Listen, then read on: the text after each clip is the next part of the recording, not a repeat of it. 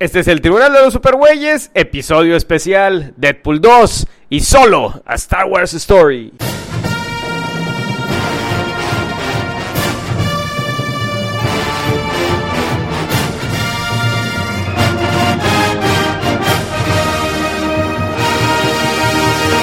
De todos los confines cósmicos del universo, se reúnen con papas y cheles las más poderosas fuerzas del bien que se hayan visto.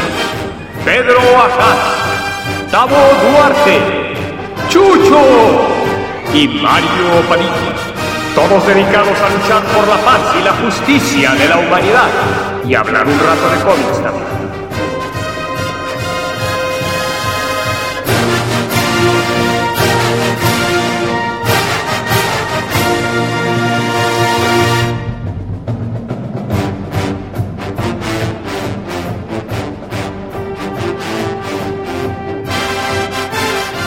Y somos Pedro Haas. Duarte.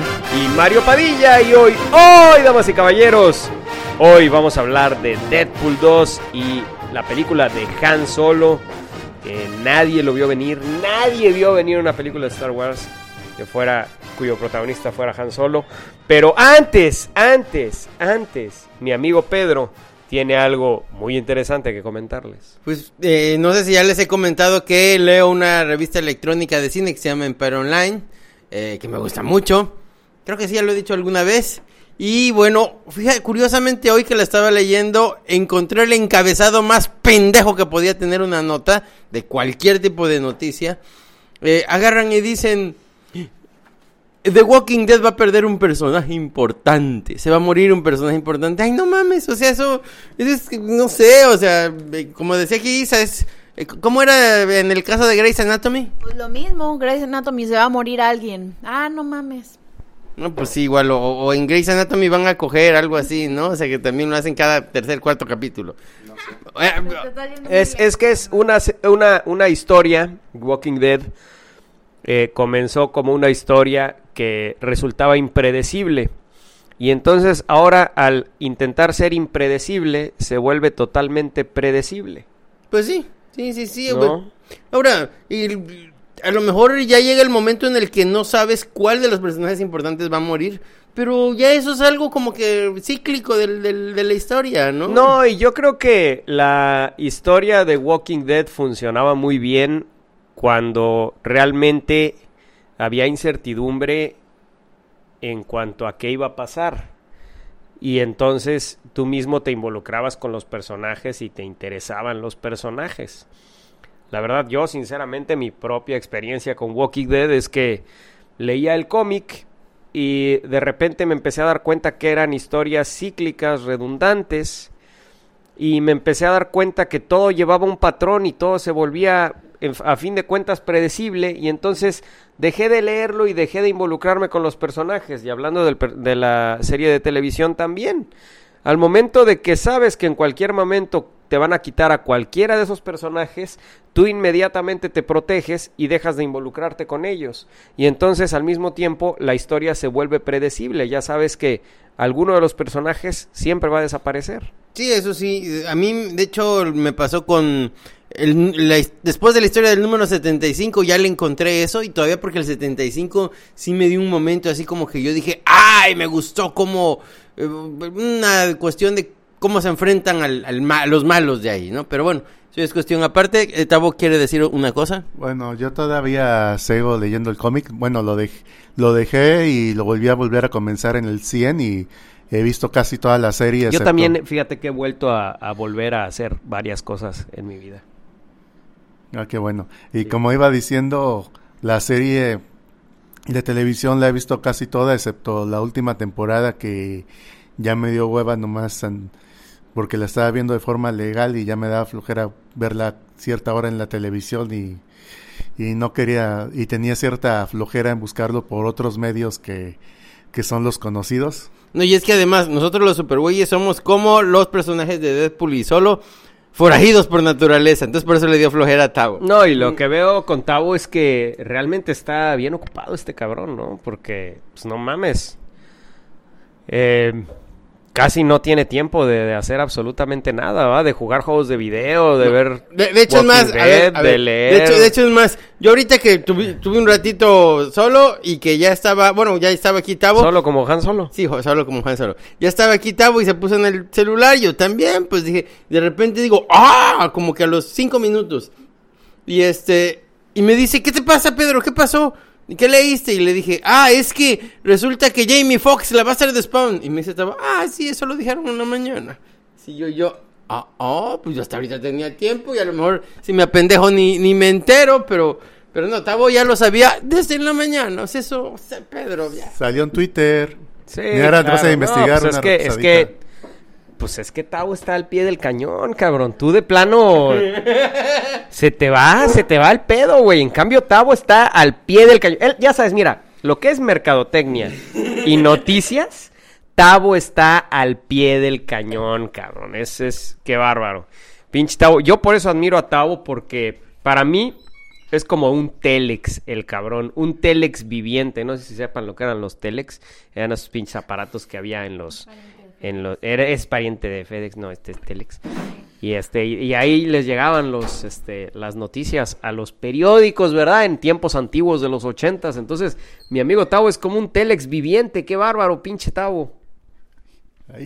Pero bueno, entonces, hoy vamos a hablar de Han Solo y de Deadpool 2. Uh, Entonces, eh, yo creo que primero, bueno, e- esta vez no vamos a entrar a gran profundidad en estas películas. Em, vamos a hablar de las dos películas durante el podcast. Entonces, eh, la verdad, porque por un lado, no sé, salvo lo que ustedes opinen, creo que son películas que pues realmente no ameritan gran pinche análisis, cabrón. Simplemente realmente nos vamos a abocar a dar nuestra opinión de la película.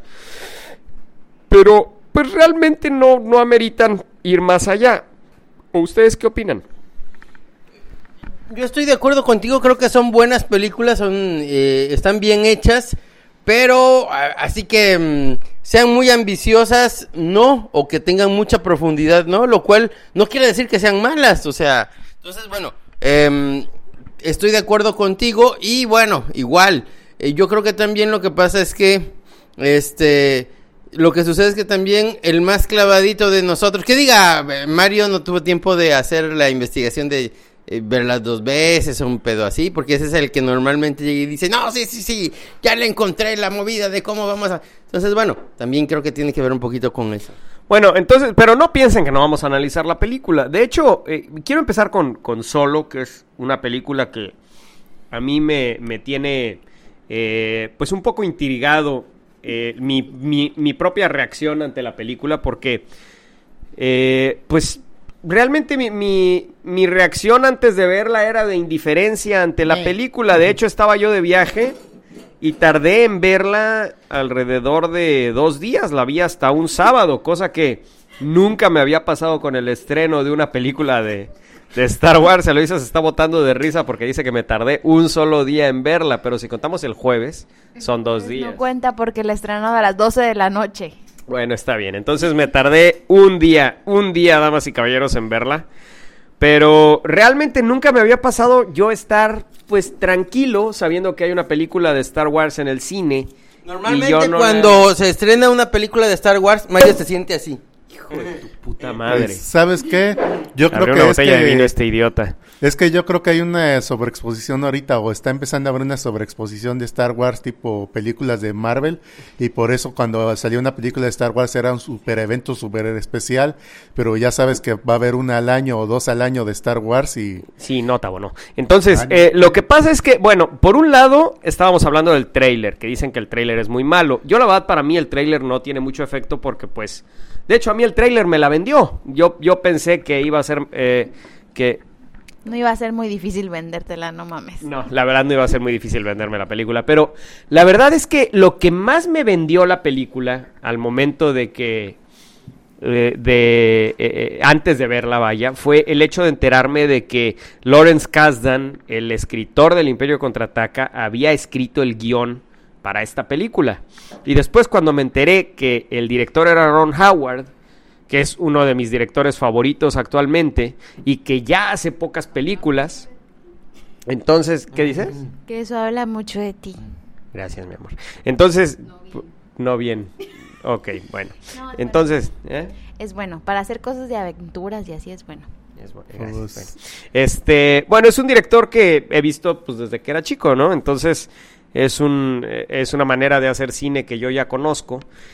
Entonces, eh, pues eso me atrajo a la película. Ahora, lo que me aleja de la película es simplemente el hecho de que siento que este actor está usurpando un lugar que no le corresponde, damas y caballeros. Así es. Siento que ese no es Han Solo. Mira, a ver, yo creo que eso sucede por una razón muy sencilla. Eres bastante pendejo, cabrón. O sea, yo desde que sabía que este cuate lo iba a hacer, yo dije, bueno, a ver, me voy a tragar las diferencias, me voy a pasar estas diferencias que tiene el personaje y simple y sencillamente eh, voy a ver la película. Mm, Ya sé que va a haber sus diferencias, pero ni modo que le den una pastilla rejuvenecedora a Han Solo, a, perdón, A ver, a ver, a ver, Pedro, no, no, no te me pongas extremo conmigo. Simplemente estoy explicando, o sea, estoy analizando mi propia indiferencia. Y a la conclusión a la que llegué fue esa. Simplemente que, desde mi punto de vista subconsciente, no siento que ese sea Han Solo, entonces, por lo tanto, no me genera tanta expectativa. Ese es el Ah, punto, bien, bien, bien, ya ¿sí? entendí, ya Estoy analizando mi propia, mi Bueno. propia psique. Pues te digo la verdad, a mí me gustó más esta que The Last Jedi, la sentí muy divertida, muy ligerona y digo, la sí la última, la de- la del último Jedi. Me- Acuérdate que luego nuestros escuchas nos corrigen. El, acuérdate acuérdate Jedi, de, bueno. de- de God of War, que es God of War. ¿Te acuerdas? Entonces, lo mismo es Jedi, no, no Jedi, por favor, Tavo. Bueno, Sí, no, como favor, estoy los diciendo escuchas son exigentes. y no me molestó lo de Han Solo de que hayan cambiado el actor, no me fijé, a lo mejor soy muy baboso o lo que quieras, pero Eso sí, eso sí. Pero antes de la película yo tenía la incertidumbre si ahora los actores de Star Wars van a ser totalmente intercambiables y la próxima de Han Solo lo puedan cambiar y, y la gente no va a hacer ni pedo y como que como que no.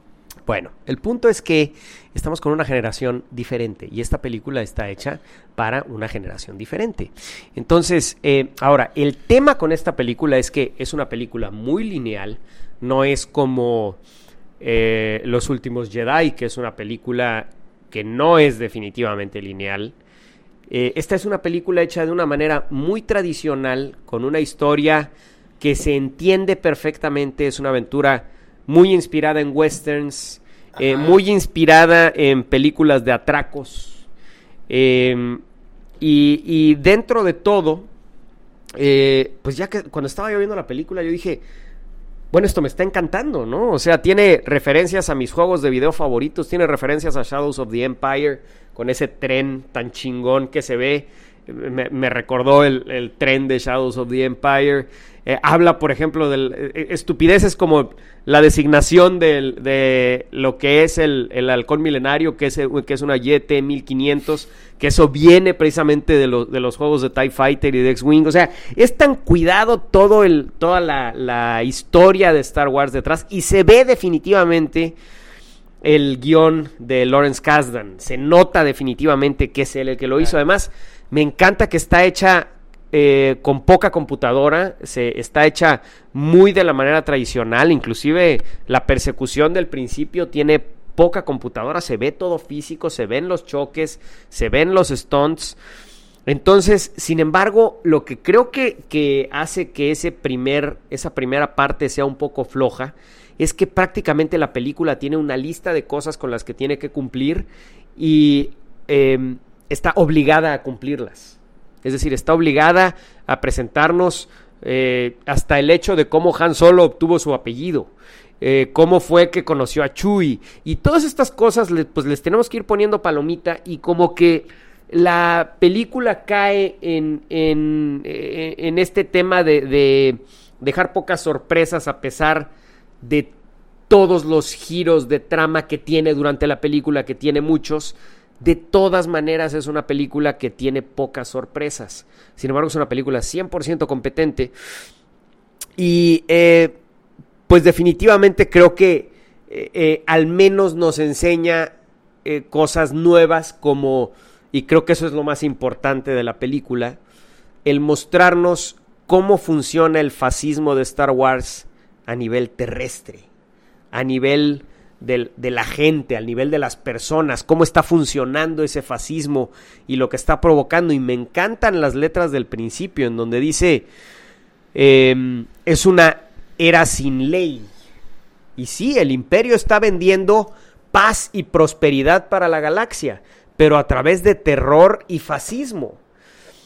Y aquí, y, y a través de Han Solo, a través de los ojos de Han Solo, vemos realmente cómo funciona este fascismo que está vendiendo el imperio como paz y prosperidad, ¿no?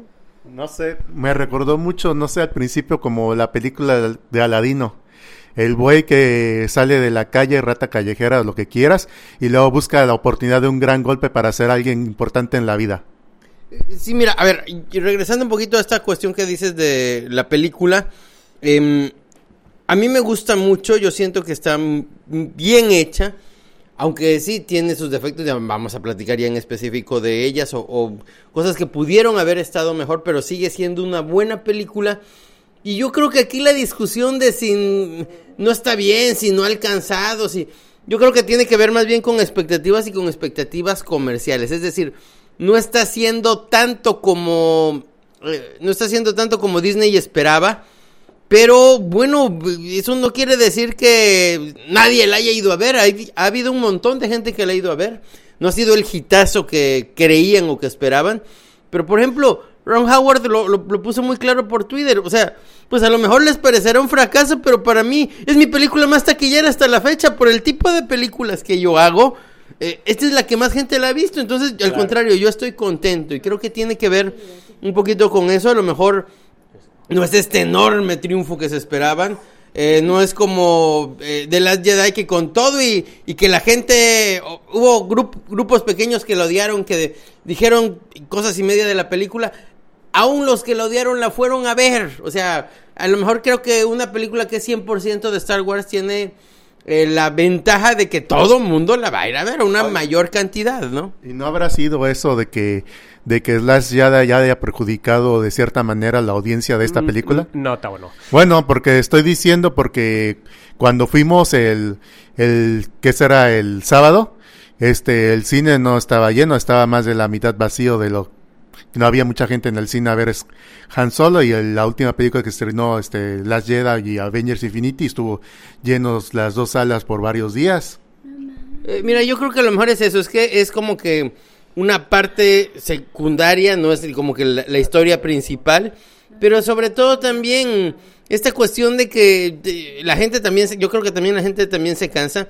Venimos de dos películas que son, eh, tienen que ver un poquito con esto de fantasía, con, bueno, sí, con esto de cuestiones eh, espectaculares como son Infinity War y, y la de Deadpool.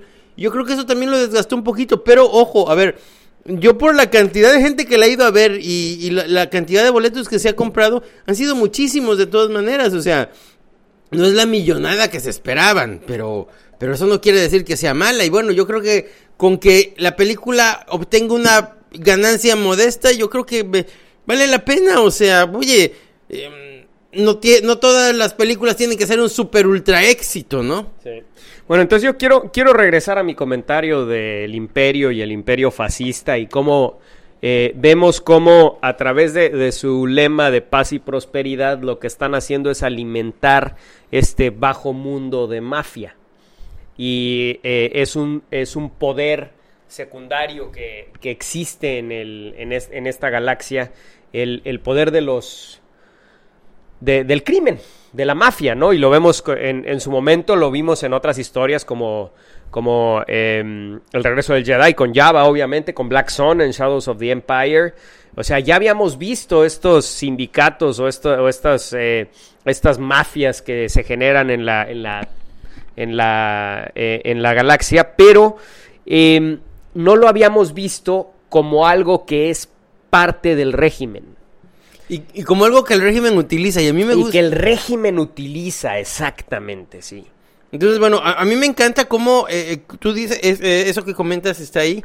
Y bueno, pues porque finalmente la gran mayoría de todos los imperios, independientemente de la ideología, y no, no, es- no se trata de que si sea socialista o capitalista, que hay estos capitalistas, o, hasta el imperio romano ha usado eh, el crimen a, a manera de manejar más vulnerablemente a No, las partes de las afueras. Y a como las una que- distracción, como una distracción para que no se vean las atrocidades que está cometiendo el régimen. ¿no? También, sí. Entonces, está, yo creo que está muy bien hecho y me encanta. Yo nunca había visto Corelia. Corelia es un planeta que se había tocado muy poco en el universo expandido. Eh, me encanta que, que convirtieron a Corelia en un planeta de astilleros, en, en el planeta donde se hacen Star Destroyers. Eso, eso me gustó mucho, ver a, ver a Corelia como un planeta industrial, como un planeta de Star Destroyers. Sin embargo, algo, algo que sí me, me causó un poco de, de Han Solo, pues yo esperaba ver precisamente a Han solo.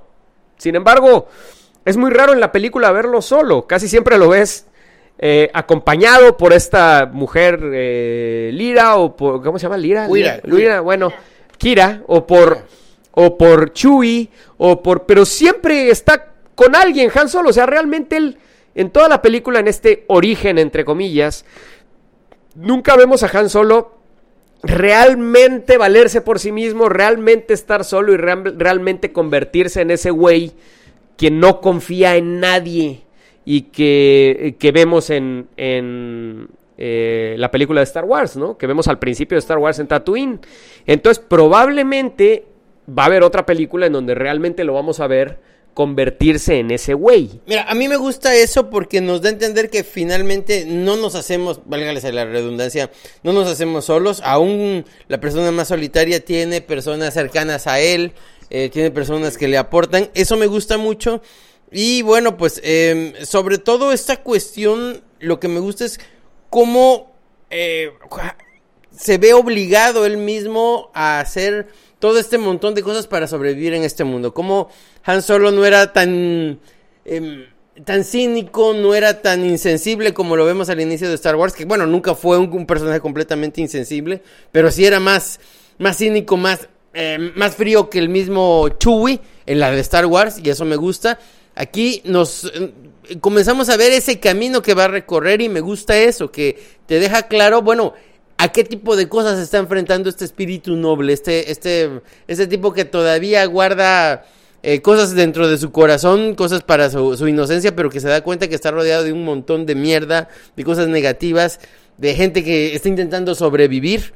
Entonces, bueno, eh, eso es un tema que a mí me gusta mucho, cómo la nobleza intenta sobrevivir en medio de un mundo de lo más agresivo. Si analizamos a Han Solo como personaje, lo analizamos desde su inicio en Star Wars, eh, creo que eh, eh, precisamente en la película, creo que es el personaje favorito de Lawrence Kasdan definitivamente, porque en el Imperio Contraataca Han Solo le arrebata el ser el héroe de Star Wars a Luke Skywalker. Y esto se, los voy a explicar.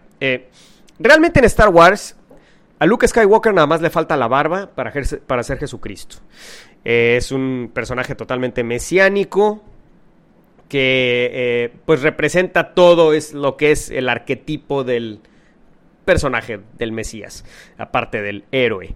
Sin embargo, en el Imperio contraataca, la película comienza con este triángulo amoroso entre Leia, Luke y Han, en donde hay quien dice que Luke cogió con Leia, hay quien dice que no, no sabemos, no lo sabemos, esperemos que no, porque pues como todos sabemos son hermanos, entonces... ¡ah! Pero... eh, Y, A ver, como todos sabemos, todos to- to- eh, son hermanos y yo en vez de Mario diría... "Mm". ah, ok. No voy a ver a tu hermano con mismos ojos. No sé, entre Tavo y sus animalitos y ahora que Pedro y el fetiche del incesto, ya no sé qué pedo. Está cabrón, no se hace uno de estos Yo dos no hago güeyes, nada de con los animales. Bueno, entonces, eh, tenemos eh, a, a Han eh, luchando con, con Luke por, por el cariño de Leia, pero realmente lo que están, lo que, por lo que están luchando es por el ser el héroe de la historia. O sea, realmente al principio del Imperio Contraataca, el conflicto entre Luke y Han es realmente el, el quién va a ser el héroe de esa historia. Y definitivamente en el Imperio Contraataca el héroe de la historia es Han Solo. Luke Skywalker se pasa toda la película en un planeta selvático aprendiendo a ser Jedi de un enanito verde. Y no sabemos exactamente cuánto tiempo, porque realmente creo que fueron como cinco días de entrenamiento, o realmente no sé cuánto tiempo el halcón milenario estuvo huyendo de el Star Destroyer de eh, Darth Vader, pero pues no parecieron muchos días realmente. Sin embargo, pues al parecer fue más o menos el mismo tiempo que estuvieron huyendo, el tiempo que Luke pues tuvo su curso, su capacitación rápida de Jedi con el maestro Yoda, ¿no?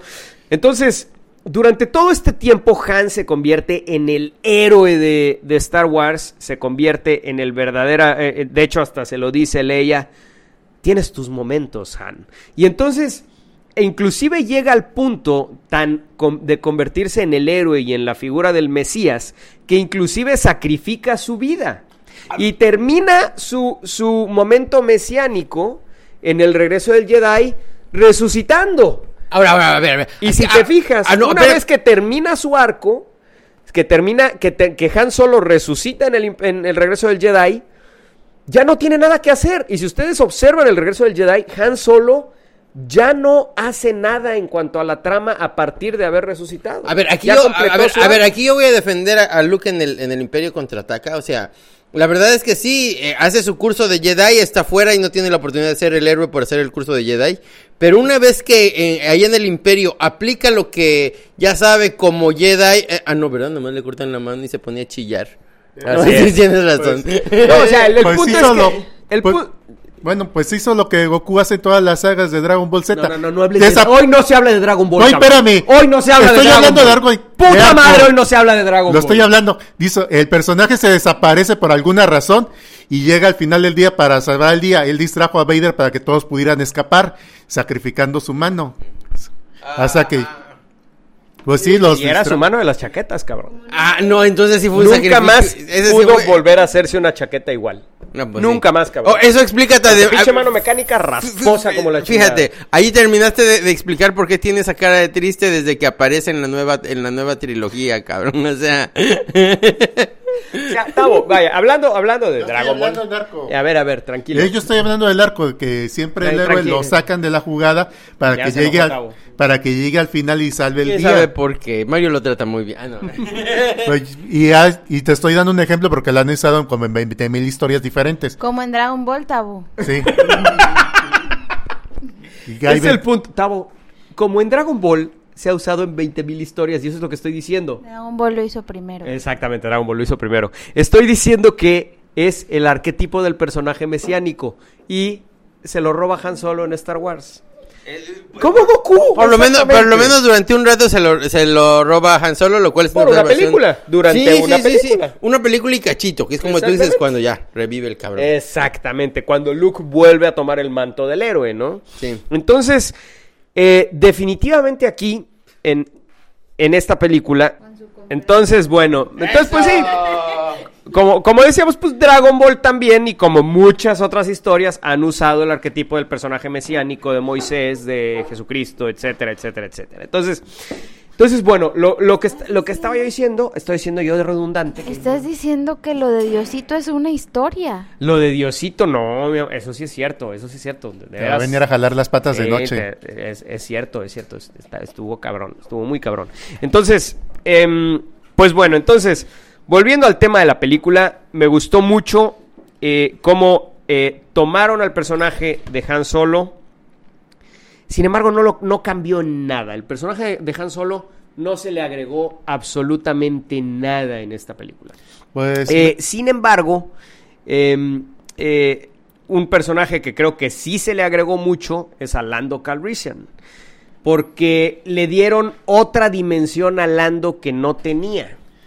Eh, Lando se convierte en un personaje que, pues, es más allá que simplemente ser el amigo traicionero. Aquí vemos que tiene una relación con su compañero robot. El 3 se llama el robot. Y la verdad, el robot ahí me dejó.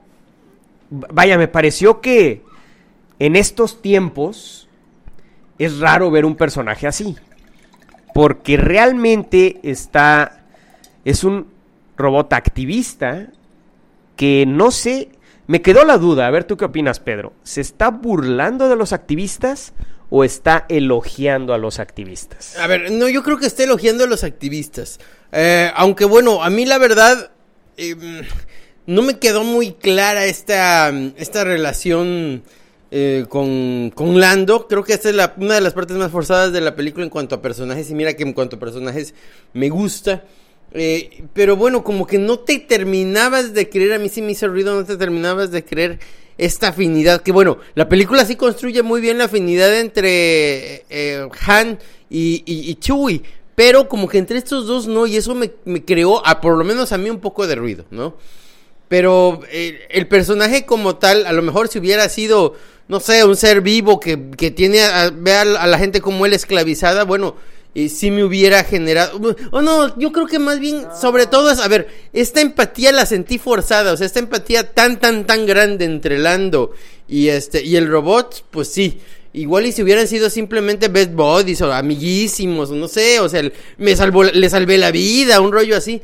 Pero esto como de llegarlo a que fuera algo romántico, no sé. No, pero, pero yo, no, yo no lo veo romántico por parte de Lando. O sea, ese es el punto, o sea... Lando quiere a este robot porque es su compañero. Pues está, Lando está solo en el mundo, güey. Su único compañero es este robot. Pues sí. Entonces, eh, yo no lo veo como algo romántico. Simplemente, y este robot, pues crea el mecanismo de defensa clásico. Eh, yo lo quiero, pero la verdad es que no va a funcionar. Es, no va a funcionar entre nosotros.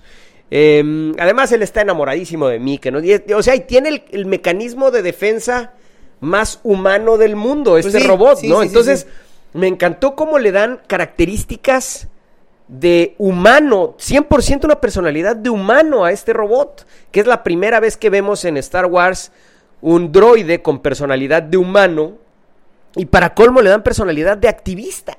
Sí, ahora, mira, no, yo creo que el, otro droide que tenía personalidad de humano, pero que era lo contrario, y ahorita, ahorita me está gustando más esta idea, era Citripio. Porque pero no, Citripio es muy, es muy cuadrado. En, ah, no, ah, bueno, pero, a ver, eh, eh, pero se supone que es, es cobarde, que un, un, androide no, no es ni, ni cobarde, ni es este valiente, simplemente es, razona y decide. Aquí Citripio siempre es muy cobarde, y algo que me encanta de este personaje es que se va al otro extremo. De seguro el guionista pensó, a ver, si puede haber un, un androide muy cobarde, puede haber otro que justamente peque de valiente. Y lo vemos... Pero, pero no es solo la valentía, es también la manera de hablar. Habla como una persona, habla como una mujer.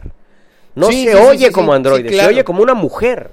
Sí, eh, eh, yo creo que igual y por eso era un poquito esta cuestión de que lo sentí forzado, a lo mejor pero me gusta lo que tú estás planteando y sí, ya viéndolo bajo esa perspectiva me parece muy interesante. Y algo, un elemento que sí me gustó cuando lo estaba viendo es como, bueno, efectivamente, este estar molesta con el sistema y con las cosas como están, primero le ayuda al grupo, le ayuda muchísimo porque es lo que permite que terminen escapando, que, que puedan hacer, porque genera una inestabilidad sin que lo planee. Pero también el hecho de estarse estar demasiado molesto este androide eh, es el, el, que ayuda a que lo maten. O sea, cuando él de, de plano se pone demasiado eufórico, cuando él...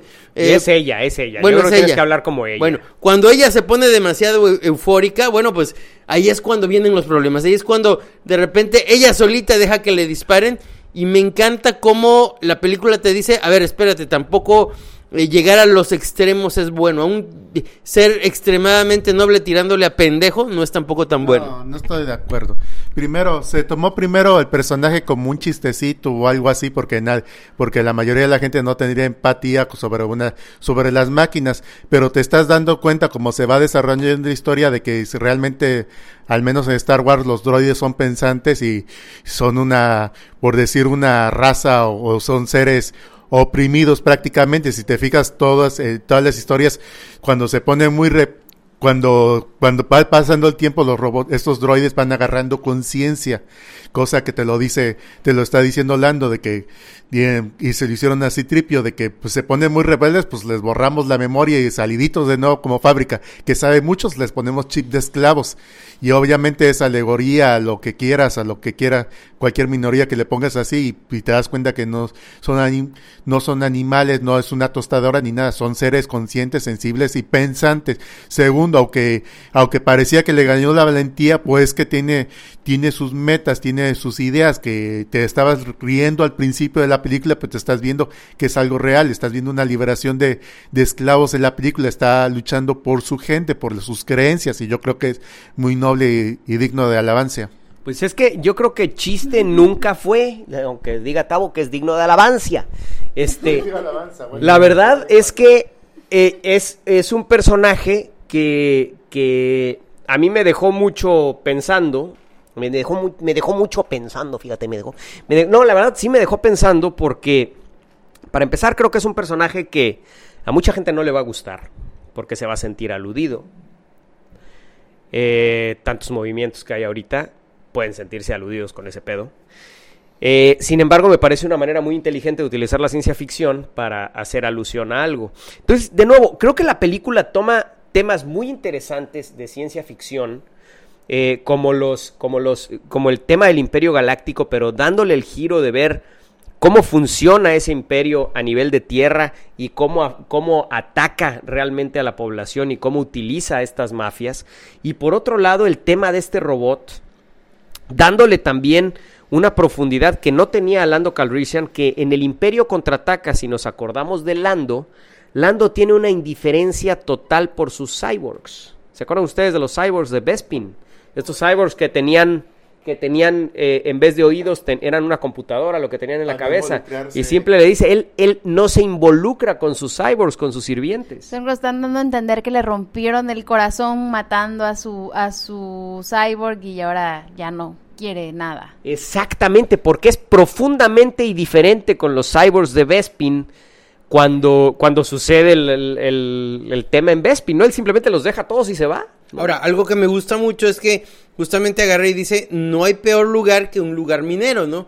Y él eh, termina estando encargado en el Imperio Contraataca de un lugar minero y pues de una manera en que se nota que es más, sí se preocupa por la gente. Entonces, aquí aunque vemos aún menos evolución durante la película, vemos menos evolución del personaje de Lando Calrissian, nos da a entender los que hayamos visto Star Wars, eh, sabemos que va a haber un cambio, que él se va a encargar de una parte minera y que es más, buena parte de la motivación te lo dejan eh, clarísimo en, el Imperio Contraataca eh, eh, para traicionar a sus amigos y también para, después para traicionar al Imperio es pre- preocuparse por la gente que está viviendo en esa, eh, en esa base minera, ¿no? Ahora, algo que intentó hacer la película y creo que no tuvo mucho éxito es el darle un mentor a Han Solo.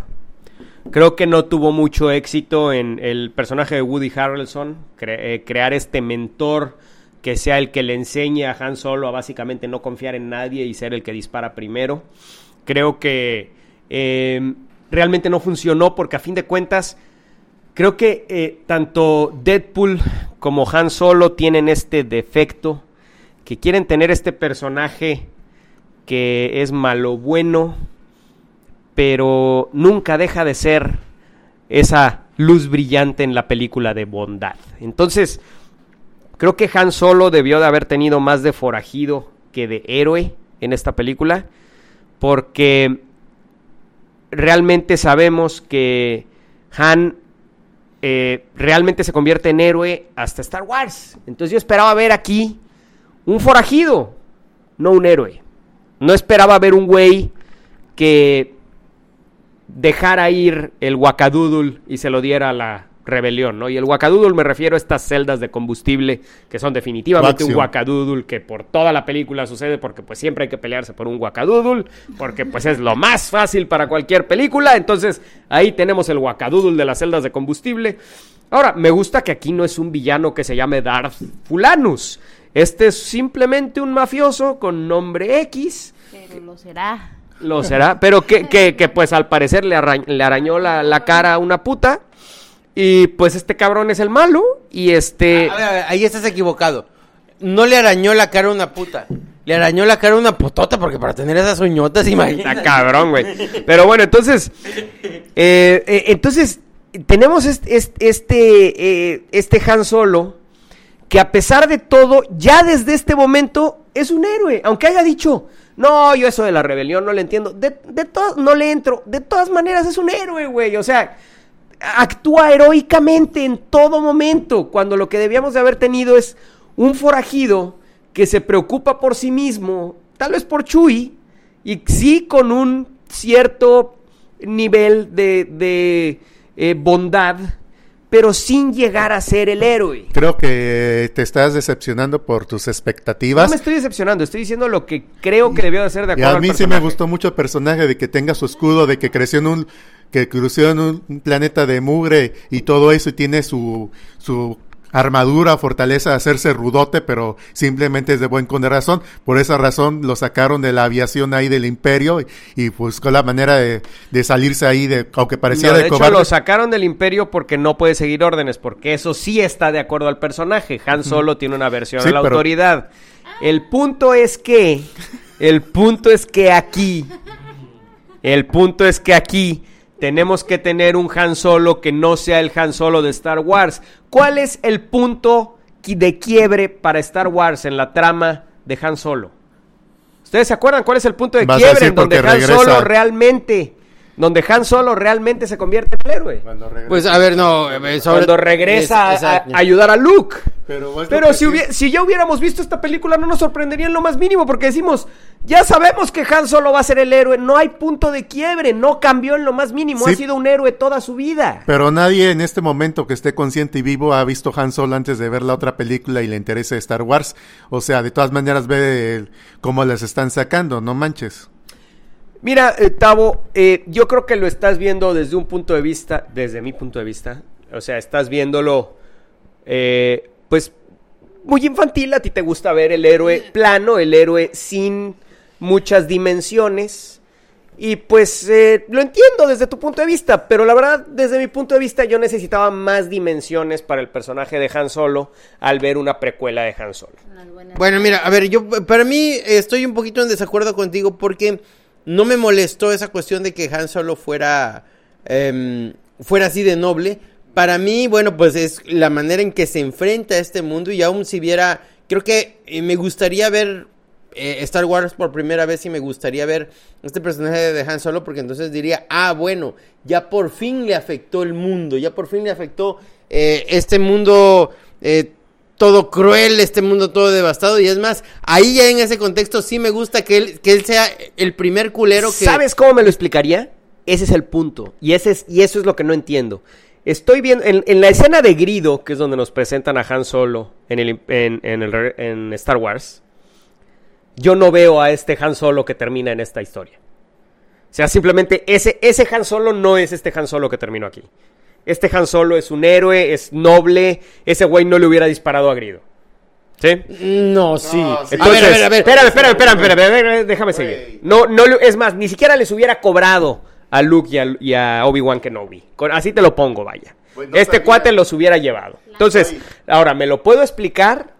Si viene otra película de Han Solo, en donde va a ser la progresión del personaje a convertirse en verdaderamente el forajido que vemos en Star Wars. Mira, eh, a ver, eso es lo que te digo. O sea, para mí que aún sin ver la película es eh, este Han Solo que vemos es en Star Wars es aún más cruel o es más aún más apático. Yo no, porque no, no, no, en Star Wars yo creo que nunca lo vemos apático, perdón, nunca lo vemos cruel, lo vemos apático.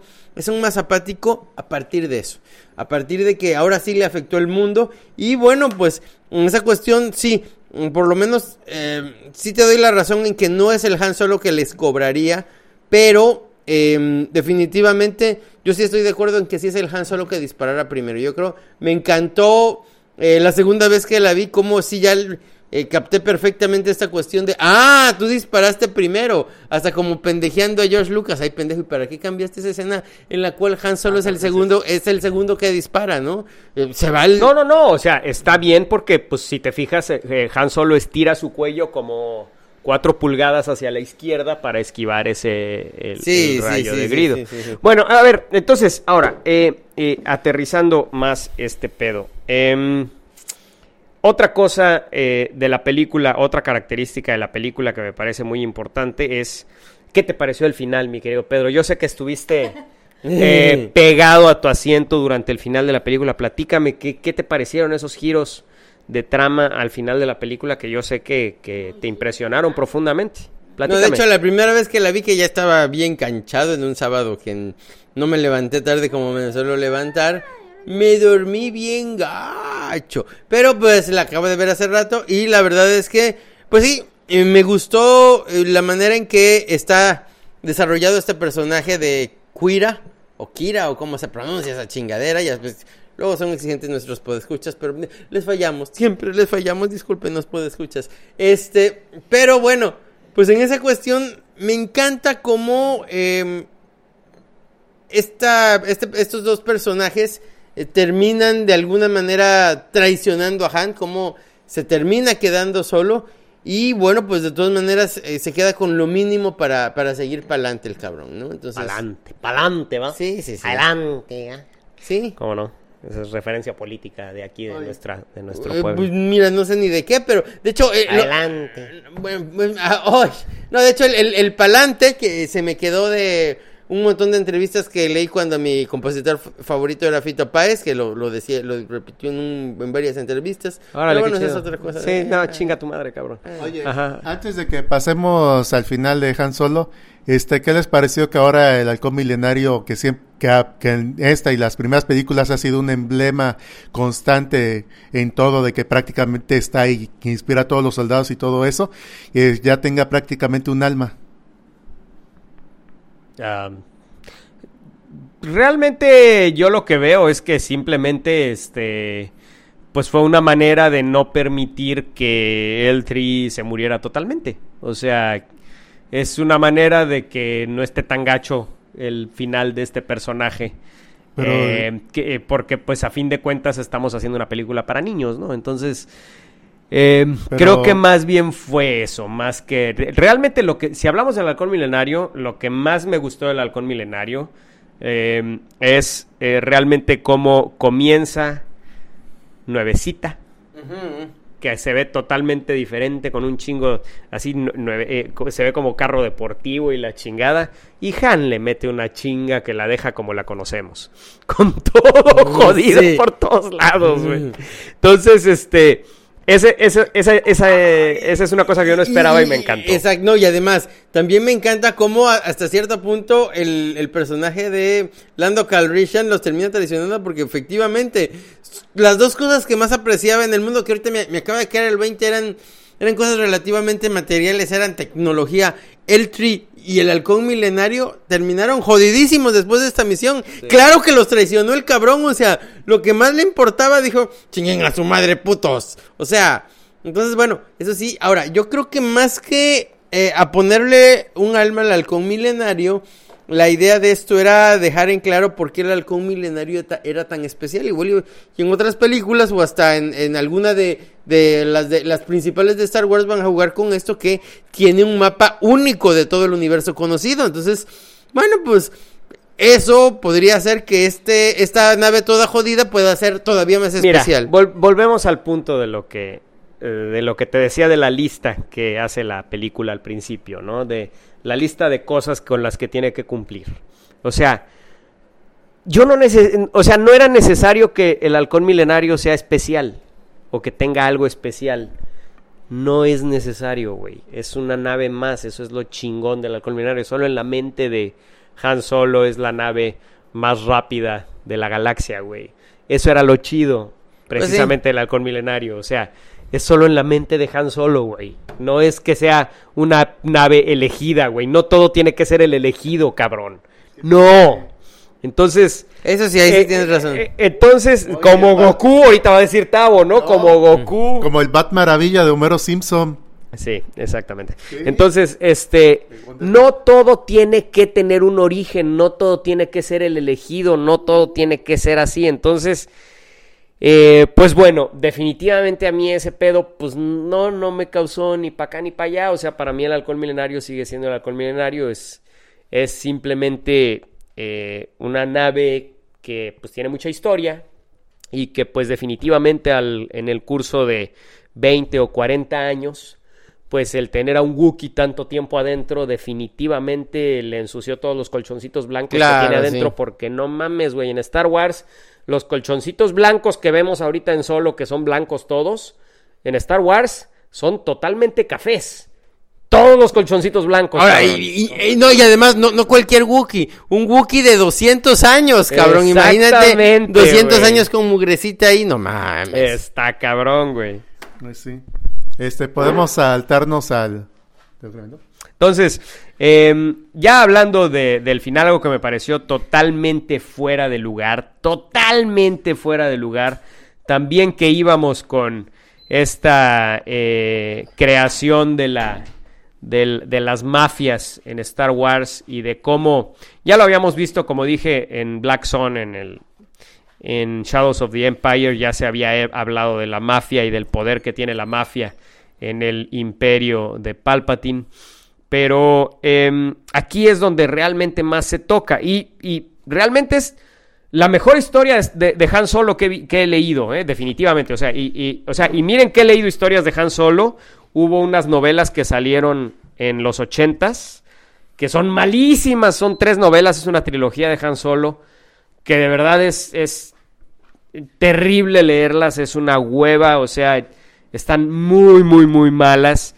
Todos los cómics de Han Solo solo, Han Solo solo, valga, valga la redundancia, han sido malísimos. Esta, esta es la primera historia donde verdaderamente tengo a Han Solo solo y que me ha gustado muchísimo. Entonces, eso es algo eh, muy especial. Ahora, creo que sí estuvo totalmente fuera de lugar, totalmente fuera de lugar Darth Maul al final. Este, Totalmente fuera de Sí, de Yo sé lo que va a decir Tavo, No, que lo quisieron conectar a las No, pinches no, caricaturas. no, ese, estoy diciendo, quiero ver dos cosas. Uno, ¿para qué es, si el espectador no ha visto nada del nuevo universo expandido y ver así Darth Maul de repente, lo asombraría? No, Este, de hecho no le entendieron, güey. De hecho me han preguntado ya dos personas qué pedo con, Da- con Darth Maul, si esto es entonces antes del episodio 1, por qué está ahí Darth Maul, entonces no me da la, no me da la línea temporal, les tengo que explicar, no, güey, ahí Darth Maul ya no tiene pito, güey. De hecho ya no tiene ni piernas ni pito, cabrón, en ese momento. O sea, ya es un Darth Maul viejo, no se murió en Naboo. Darth Maul no se murió en Naboo. Pero, güey, o sea, eso estaba bien para las caricaturas, güey. No necesitaban meterlo a la película, cabrón. Creo que fue un error De acuerdo. muy gacho y no necesitábamos nada de Siths, nada de nada de ese tipo en Han Solo. Pues mira, yo no tengo ni puta idea de qué hablan cuando los episodios y la chingada, porque las vi todas, pero pues estaba chiquita. Entonces, como persona ajena a este pedo, a mí no me molestó ver a Darth Maul porque dije, ah, no mames, es un güey que conozco. Entonces, si el público en general lo ve, no creo que tenga pedo. Al contrario, va a decir, ah, no mames, este güey. Ustedes canalizan de más igual, porque lo saben. Pues igual y sí, porque bueno, finalmente ya para eso Dios inventó el Yo lo que te digo es que la, la reacción que causó en, la, en, en do- en varias personas que me han hablado es confusión. Porque para, em- además la película no demuestra realmente, no se ve realmente que Darth Maul tiene piernas mecánicas. Confusión. Casi no se ve, porque solo entienden. viéndose. Confusión porque ellos entienden qué pedo. Y saben qué pedo. Medianamente si quieres, porque te preguntan a ti que sabes más, que eres un obsesivo de esa madre. Pero si no sabes ni mierda como yo, más que quiénes los personajes importantes, como ese güey, es como que no mames, va a salir en la otra película. Te siento como una persona que no es fan. Y como una persona que no es fan, funciona y funciona chingón. No, y, y, y esa es una parte de los espectadores. Y la otra parte de los espectadores que sí vieron todo este nuevo canon expandido, aunque tú no digas de las caricaturas y todo eso, hasta eh, me han dicho que les pareció bien, con dos que he platicado. Claro, mira, yo te voy a decir una cosa, Tavo, y espero que no se me ofenda a la gente. Espero, espero de verdad que no se me ofenda a la gente. Yo sé que, se- que muchos se van a ofender con esto que voy a decir, pero las caricaturas de Star Wars que han salido hasta ahora son una pendejada con P mayúscula. ¿Cómo? Sí. Es la neta. O sea, la verdad, o sea, la verdad es que teníamos un universo expandido hecho con novelas, chingoncísimo, que se pudo haber accedido. Lo que pasa es que como la gente es pendeja, tienen que ponérselo en la tele. Y además, lo peor de todo es que de, con unas historias de lo más pendejas, con unos personajes de lo más pendejos. Mario, ¿estás diciendo que la gente que ve Televisa es pendeja? ¿Por qué Televisa? Porque la tele y personajes pendejos. ¿Estás No, en todo que- caso, Cartoon Network. ¿Estás diciendo que la gente que ve la tele es pendeja? No, mi amor, no, ¿cómo crees? Yo nunca diría eso. Pero la verdad, estas caricaturas de Star Wars son una verdadera pendejada. Especialmente Rebels es una caricatura que está dirigida a los niñitos. Y pues bueno, lo entiendo, va, órale. Quieren apegar, apelar a la psicología de los niñitos y que los niñitos que vieron Star Wars, que vieron Rebels, este, digan, ay, pues mira, me están conectando. Pero es, no deja de ser para niños y cuando mucho para adolescentes de 14, 15 años. Entonces, pero son caricaturas que verdaderamente no soportan ningún tipo de... de... No, no, no, está- Pero vaya, son pésimas. ahí está, me estás dando la razón, Mario, porque estamos hablando de dos tipos de públicos, que los tipos que nomás vieron las películas y tipos que vieron todo el nuevo canon expandido y, y luego están los padillas que si no son las novelas valen pito y si no me gusta vale pito. No, por- no, no, no, no. A ver, entiende. Eh, Ente- eh, no, es que no estás entendiendo. A ver, Te explícame. estoy diciendo que las caricaturas son una mierda. Las vi. Son una mierda. Clone Wars es una mierda. Rebels es una mierda, güey. Es para niños, cabrón. Es como Thundercats por lo que te estabas enojando el otro día. ¿a ti qué te parecen las caricaturas? Me A Tavo le encantan porque me son para niños. Me parece una expresión de arte grandísima sobre la animación y me encanta. Gracias, Tavo. Tu opinión es tan válida como la de Mario. A huevo. Ahora. De hecho, en este caso no. La neta, las caricaturas de Star Wars son una mierda. Dime. A ver, a ver, ahora, ahora, a ver. Y a mí tampoco me gustan las caricaturas de Star Wars. y en esa cuestión, y- mira, eh, lo que sí te puedo decir es que sí, o sea, para el que ya conoce un poquito más como tú y yo, sí está medio forzado. Igual para los que son fans así a, me- a- a medias. Vaya, yo Pero, me soplé toda la caricatura y realmente dije, ¿qué puta madre tiene que ver esto?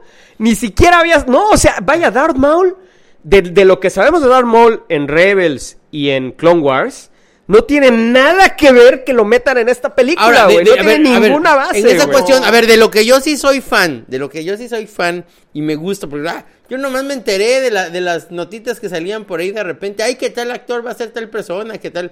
Me enteré de las notas así nada más generales de la, de la serie. Y, ojo, hubo una ocasión en que sí me intenté echar una, un maratón de la segunda temporada porque habían dicho, ay, sí, este ya está mejor y, y van a hacer un maratón, véanlo. Y cuando vi el maratón y me dio huevita, dije, no, ¿y esta es, esta es la versión mejorada? No, váyanse a la chingada. Güey, yo, pero, yo he visto todo, güey. O sea, sale ¿tú una caricatura de Star Wars y las veo todas, cabrón. Y, y sigo esperando que saquen algo bueno, güey. Y digo, no mames, güey, esta sí va a estar chingona, cabrón. Y de hecho, cuando las estoy viendo al principio, me engaño yo mismo y digo, ay, pues no estuvo tan mal, güey.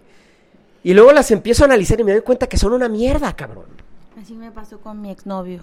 Ah, bueno, este... ver, mi amor, mi am- ya, ya- ya no te vamos a pasar el micrófono, ¿sale?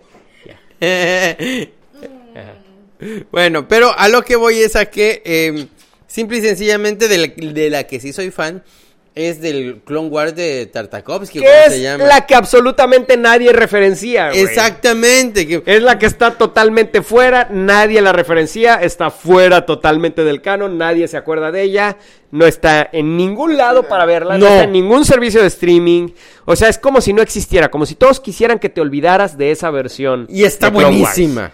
Y todos quieren que te acuerdes de Clone Wars con Jar Jar de senador, me, me encantó el episodio de Jar Jar de senador, Ay, fue verdaderamente yo, yo ni siquiera lo, vi, pero no mames, e- esa pinche idea está O de sea, la- no mames, güey. Bueno. Y, y hablando de Rebels, no me hagas empezar sobre Rebels, güey. O sea, Rebels es una buena caricatura para los niños, pero Tavo, por favor, tienes 40 años, no es para ti ese entretenimiento, cabrón. Es neta, güey. O sea, neta. Bueno, güey. a ver, Así a ver. te lo pongo, güey. Oye, independientemente de la edad y todo eso, no significa que no pueda apreciar los valores que tenga una obra. Eh, obviamente yo le estuve diciendo a Pedro el día que fuimos a ver la película que sí me eché Clone Wars, pero que fue la primera caricatura que realmente me durmió por primera vez porque estaba aburrida, pero no por eso la voy a andar desechando.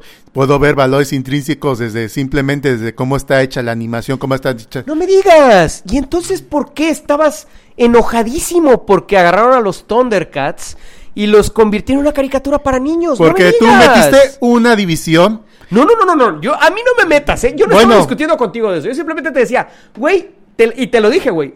Eso de los Thundercats a mí me vale madre porque es una caricatura para niños, güey. Ya lo Así te lo dije. Entonces, Yo ya lo contesté ¿Qué en Facebook. cabrón? ¿Quieres que te lea otra vez no, mi no, no, comentario? dímelo, no me lo leas, dímelo. Mira, lo que estoy viendo ahorita es que primero que nada es que ahorita les está ganando el marketing. O sea, usualmente me vas a decir, Como claro, es que Tavo sabe un chingo de o sea, marketing. los ejecutivos para que no digas. ¿Qué te está- Bueno, déjame hablar bien. Déjame déjame hablar bien, estoy seguro. Yo estoy viendo cierta tendencia este, ahorita de sacar el producto rápido. Rápido para De nada, de nada. Es, es que eh, aquí yo, a ver, el culpable, el culpable soy yo. Eh, lo que pasa es que le di, hice unas copitas de más de un vino que le Eh, gusta. no estés balconeando, cabrón. Estamos echando aquí un minito nada más. A ver, Pedro, digo, Tavo, continúa con tu excelso puedo- discurso, güey, sobre el arte. Ajá, decías Pues, que estabas brutalmente enojado con No, Thundercats. ustedes me brincaron esa división. Yo dije las dos. Yo estoy viendo. Primero, me estaba enojando la reacción de los fans de que si algunas personas estaban enojadas, otros dicen qué pendejo eres. Yo creo que independientemente si no eres un público de algo, puedes opinar cuando ves algo objetivamente o tratando de verlo objetivamente. Por ejemplo, puedes ver, tú no puedes saber nada de una. Tavo, Tavo, discúlpame, pero. a ver. Pero es, deja- déjame terminar, a ver, a ver, no me estés interrumpiendo. Tú quieres que te deje terminar, déjame terminar a mí. Primero, a lo mejor está tú no cabrón. A lo mejor tú no sepas nada de arte, pero puedes ver cualquier obra. Ah, ya me pendejeo de que no sé. no, so- Estoy dando un ejemplo hipotético, por favor. O a lo mejor no sabes nada sobre inmuebles, de muebles o lo que quieras, puedes decir, pero puedes A ver, ¿de inmuebles o de muebles? No, no, no, de inmuebles que son propiedad de muebles. Ya, porque- ok, ok, bueno. Bueno, lo que estoy diciendo que de cierta manera o que a lo mejor como una sillita para bebé. Tú no eres su público, tú no te vas a sentar sobre la sillita para bebé, pero puedes ver que de repente cómo está hecha, cómo puede ser una obra, obra de arte que está muy chingona, lo que quiera, está funcionando todo lo que eso, y no por eso significa que tienes que ser, dar, ser tu público para dar tu punto de vista. Yo lo que vi en esto es que fue hecho algo muy al vaporware, está aprendiendo las lecciones equivocadas sobre animaciones pasadas y nomás está copiando para algo para un varo rápido. ¿Y entonces por qué te gustó Rebels si es exactamente eso que estás So, diciendo? Rebe- Rebels no, no me gustó mucho, solo me gustaron poquitos capítulos y Acabas de decir que es una pinche obra de arte, cabrón. yo no dije que es una obra de arte, no pongas palabras en mi boca. O Lo sea, que estoy eh, diciendo que niveles técnicos me, habi- me había gustado algunas cosas, unas historias me habían gustado, muchas muchas otras las odié prácticamente de cómo estaban representadas, pero aprecio lo que estaban tratando de hacer. A ver, mira, me encanta cómo, después de una discusión que tuvimos el sábado pasado, Tavo y yo, el güey agarra las cosas que yo le dije y las incluye en su discurso y de ahí saca otra opinión totalmente diferente a la que tenía ese día, güey. Ese día, Tavo lo único que decía era, esta pinche caricatura de Thundercats es una mierda, que la chingada. ¿Y de qué serviría que hables con él si no, si, si le vale madre y no, no Exactamente. cambia su opinión? Y, y si no le aportas algo a, a su manera de ver. Ahora, ahora, ahora, ahora, a ver, ya a- hablando un poquito de, de todo esto, eh, yo creo que, bueno, Y ya a- a- aquí viene el héroe. Ah, porque por cierto, déjenme, déjenme decirles que, seas gachos, que yo, yo- no, no, no, no, vaya, nomás, no vamos a decir porque la neta, parte a- esta parte será editada por razones de que nos oímos, bueno, me oigo muy pedante. No, no es cierto, no lo voy a editar, me vale madre. Este, este episodio se va a ir sin editar. Pero Si me falta uno. lo, lo voy a, no lo voy a editar, de verdad no lo voy a editar, fíjate. Pero aquí el amigo Pedro, pues siempre le encanta pues ya entrarle cuando ya terminó una discusión y llegar como el Mesías así, ¡ah! a decir, no, a ver, yo creo, Tavo, tú estás en lo cierto porque sí tienes razón en esto y en esto y en esto. Mario, tú tienes razón en esto y en esto. Por favor, dense la mano y vamos todos a adorar al Señor Pero en esta Jesucristo. ocasión, en esta ocasión le doy la razón a Pedro porque se esperó a que dieras tus puntos de vista, yo diera mis puntos de vista ahora sí te chingo. ¡Oh! para poder opinar, ¡Ahora sí me chingo! para poder opinar, no. Abuelita de Batman, ¡a huevo! Sí te chingo, pinche Mario. Entonces, bueno. ¡Ah, qué cagado! Ahora, a ver. Ay, este, bueno. Debían, debían, de, debían- de veras, güey. Debían de haber oído a Tao el sábado pasado.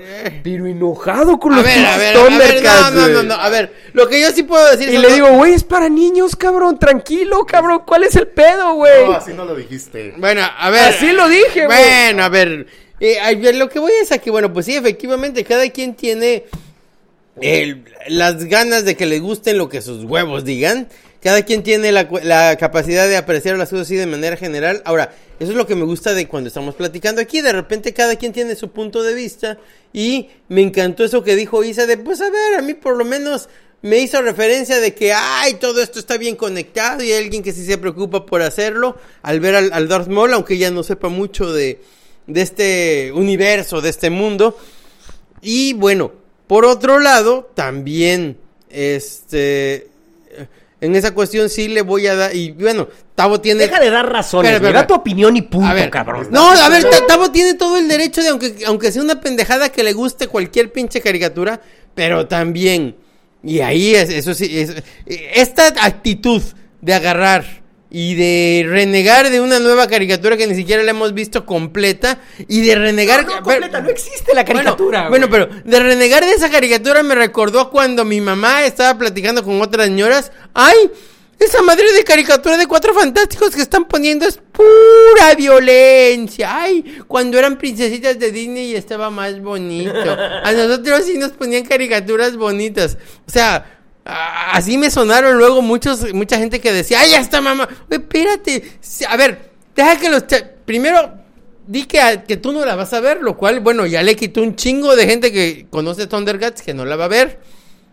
Y ya, bueno, si no le gustan los chavitos, ya déjala. Pero, por ejemplo, a ver, como cuando yo estaba muy emocionado por ver Ultimate Spider-Man, la animación, que, ¡ay! La produce Jeff Loeb y, y- y van a haber talentos involucrados de lo de los cómics.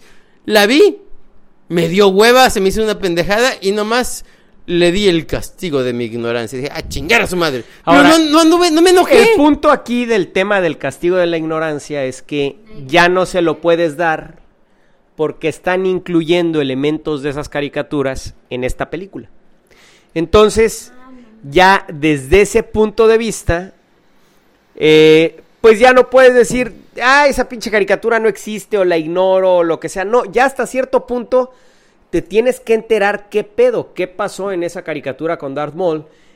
Y la película le está dando cierto reconocimiento a un contenido que a mí en lo personal me parece que no le hace justicia a Star Wars. Ya entendí tu punto. Y entonces creo sí. que eso no debió de, de ser incluido en la película. Creo que a mí no me molesta que haya caricaturas para los niños de Star Wars.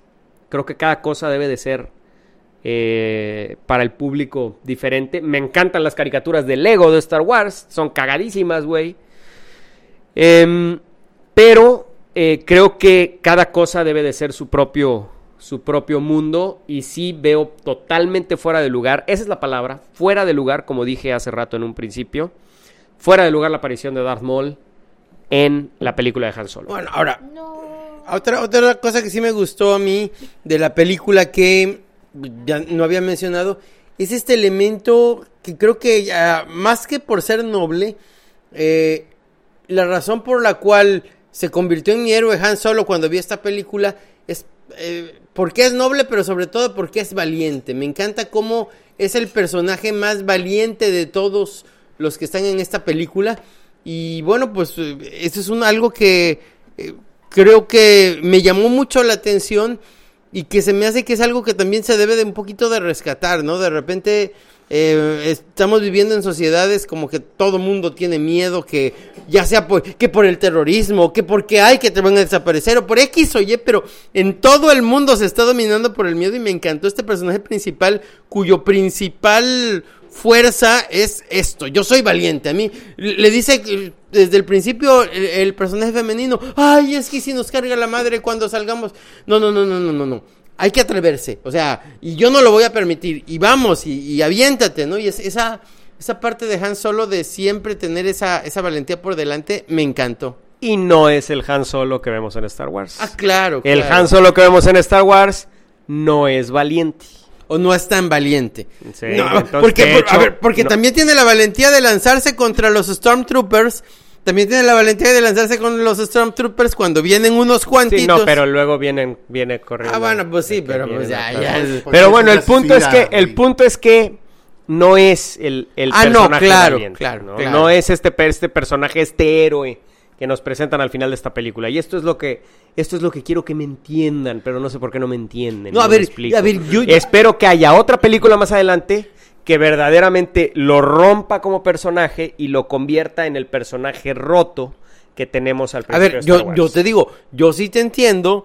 Sí creo que podría haber una película de ese tipo y sobre todo si tiene éxitos y sobre todo el estudio siente que es viable económicamente. Pero, pero, aún sin esa película, yo encuentro que... Yo le encuentro lógica a ese cambio. Yo le encuentro pues una coherencia que... Bueno, pues eh, ahora sí que es que a lo mejor será porque a mí me encanta llenar los agujerotes, Goldo. Ay, es pero bueno. otra. Es otra, ahorita Star Wars está llenando todos los agujeros de la historia de, de Ay, cosas mencionadas de antes, este, el Ron de Kersel, este, como Diablo, la Estrella de la Muerte, lo que siguieron, están llenando, todas estas películas están llenando huecos que han sido mencionadas antes, y todos esos huecos merecen su propia película tener, o no pueden es dejar que para la no, imaginación. o sea, el- el- no, es que yo no necesitaba ver a Han Solo ganarle en un juego de Sabak a Lando, el, el halcón milenario, güey. O es una cosa que mencionaron y quedó entre ellos y todo. Realmente yo prefiero el- ese misticismo de simplemente saber que Han Solo le ganó el halcón milenario a Lando en un juego de Sabak, güey. Ahora, aquí hay, hay un punto muy interesante entre Mario y nosotros dos. A Mario no le gusta que le rellenen el hueco que nosotros sí. ¡Ay, Goldo! Y a Tavo le encanta. Ay, no, dice Tavo. Ay, Siguiendo, pues yo creo que ciertamente la primera vez que lo pensé de que las guerras clónicas, que fue un comentario al aire que le dijo Lea de que eres veterano de tal guerra, y yo dije, ah, chingón, una, una guerra donde todo el mundo fue clonado, algo Eso así. no, lo- no se lo dijo Lea, fue una cosa que dijo Obi-Wan y se lo dijo a Luke Skywalker. Bueno, bueno, pero fue una cosa aventadita al aire, así nada más. No, y que- es, no, es que tienes que dejar de ver pinche Goku y ver cosas para adultos como Star No, Wars. pues lo que te estoy diciendo que Sobre todo eso. Goku es para adultos, pero bueno, para adultos y jóvenes. Lo que estoy diciendo que cualquier referencia, cualquier así, no sé, que que siempre mencionamos los superbueyes, nuestro viaje de Irapuato y no sé qué, y necesitamos a fuerzas un podcast sobre el viaje de Irapuato de los superbueyes. Es que ese es el punto. No, güey, no. Pero bueno, entonces, pues ahí está la película de Han Solo. Em, definitivamente para mí es la película más eh, lineal eh, y más de aventuras que he visto de Star Wars últimamente. Las últimas dos películas de Star Wars fueron muy duras, muy obscuras. Ay, Goldo. Hablando de Rogue One y hablando de los últimos Jedi, esta película es, es una aventura, es un, es con un- y, y tiene definitivamente un héroe y sigue la ruta del héroe, además de ser, como decía yo, una historia totalmente lineal. Entonces, si me preguntas a mí, pues eh, realmente me parece una película muy divertida y que me gustó muchísimo, ¿no? ¿Mm? Eh, A mí, a ver, mira, yo creo que el principal defecto, y estoy dando el defecto porque me gustó, y me gustó bastante, pero yo creo que el principal defecto, ahí sí voy a estar en desacuerdo con algo que Isa dijo. Em, Ron Howard no es un eh, eh, director de aventuras, o sea, Ron Howard es más un director de cuestiones de dramáticas, de historias dramáticas. Ya vi Wikipedia, tienes razón. bueno, más de historias dramáticas porque yo sí, a diferencia Isa, yo sí crecí con sus películas. Yo sí me acuerdo de que, ay, esa también me gustó. Yo solo vi los días felices cuando andaba con su chamarra de cuero, porque nadie se acuerda de eso, ¿qué pedo? Todo el mundo se acuerda de eso, nada más que, pues, no mames. Ah. Estamos hablando de su vida de director, mi amor. Bueno, entonces, este, es un director más de, más de cuestiones de drama. Y yo creo que estas, todas estas secuencias, por ejemplo, la primera de la persecución y, y todas estas escenas de aventura son, están bien hechas, pero bien hechas a secas. No son nada espectacular, no son nada impresionante. Yo creo que eh, eso es lo que le faltó para hacer el, el gran blockbuster. Pues te voy a decir que para mí la escena del tren. Ah, e- esa sí está, Está bien. Esa sí está bien. ¿eh? Pero, el, por ejemplo, la, la de la persecución está bien, pero bien a seca, no está nada brillante. Eh, todas estas escenas de disparos, de, de peleas, de no son extremadamente brillantes. Que bueno, a ver, no, no hay por qué exigírsele a ese director, es bueno con otras cosas. Y yo creo que por eso fue que él, muy a propósito, es un cabrón con colmillo enorme, tío, a ver, para mí esta madre es un pinche triunfo, es mi récord de, de, de boletos Ya, bueno, y hay que vida. mencionar también que él entró ya a la mitad, cuando ya la película sí, estaba sí, en gran, en su mayoría filmada. Bueno, ahora, ya vamos a pasar a Deadpool, por favor. Este, ¿alguna otra cosa que quieran decir?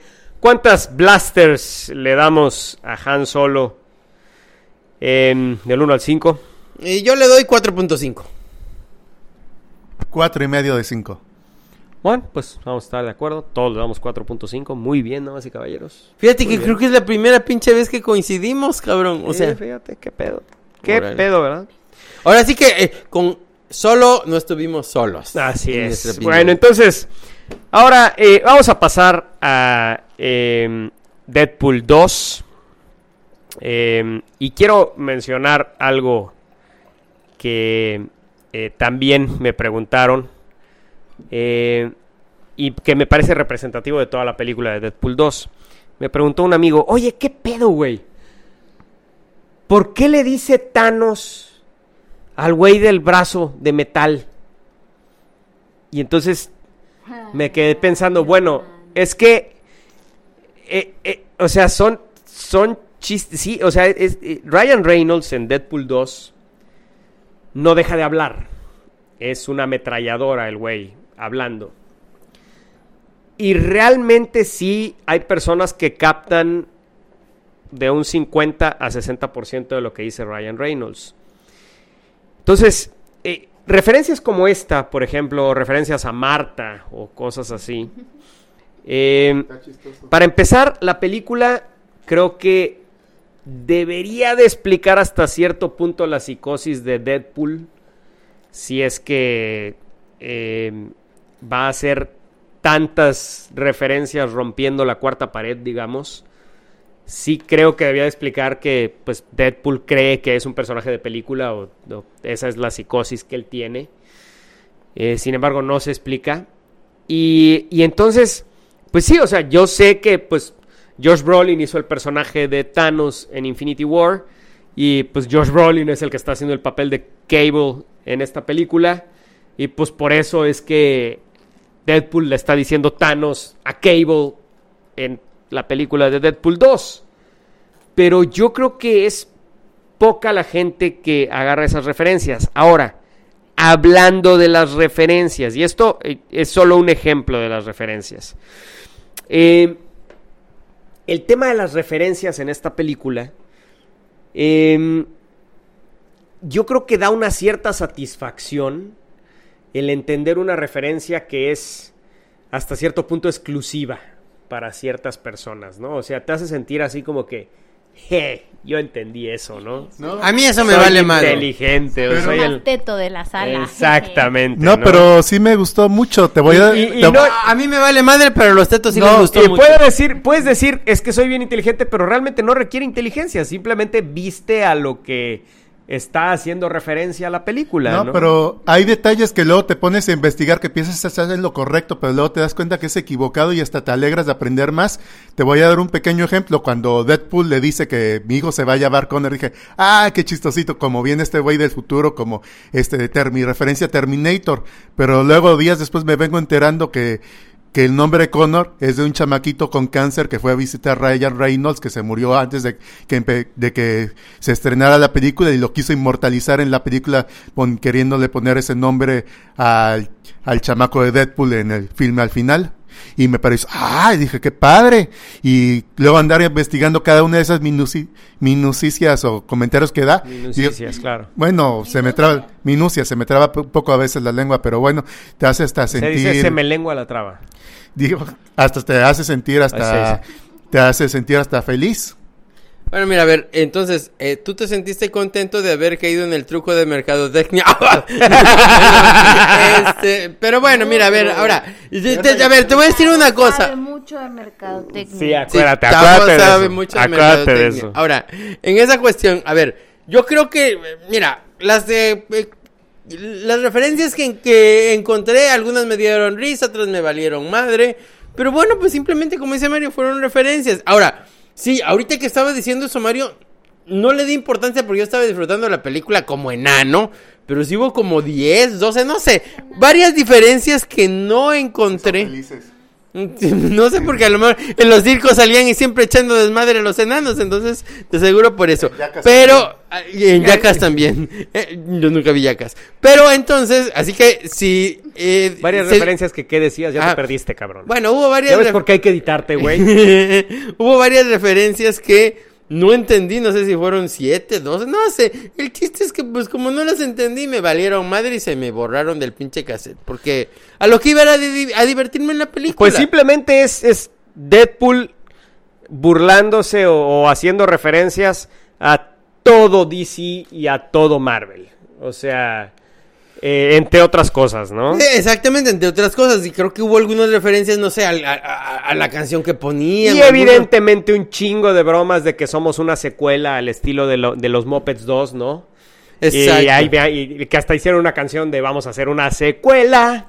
Eh, eh, creo, que esa, fue una de, una de las, una de las referencias que no, No, entendí, entonces- cabrón. Porque sí, yo, yo no vi las dos de, las de los Muppets. Bueno, pero no, no, no estoy hablando de que haya hecho referencia a eso, sino que estoy diciendo que Ah, Deadpool ya, hace ya, ya. referencia a que es una secuela y a, y a que tiene que cumplir con todo lo que cumple una secuela, ¿no?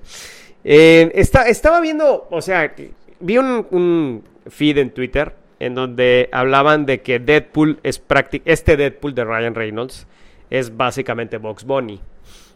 Y tiene toda la pinche razón, güey. O sea, sí, es- sí, sí. es a veces andrógino, se burla de todo, es invulnerable.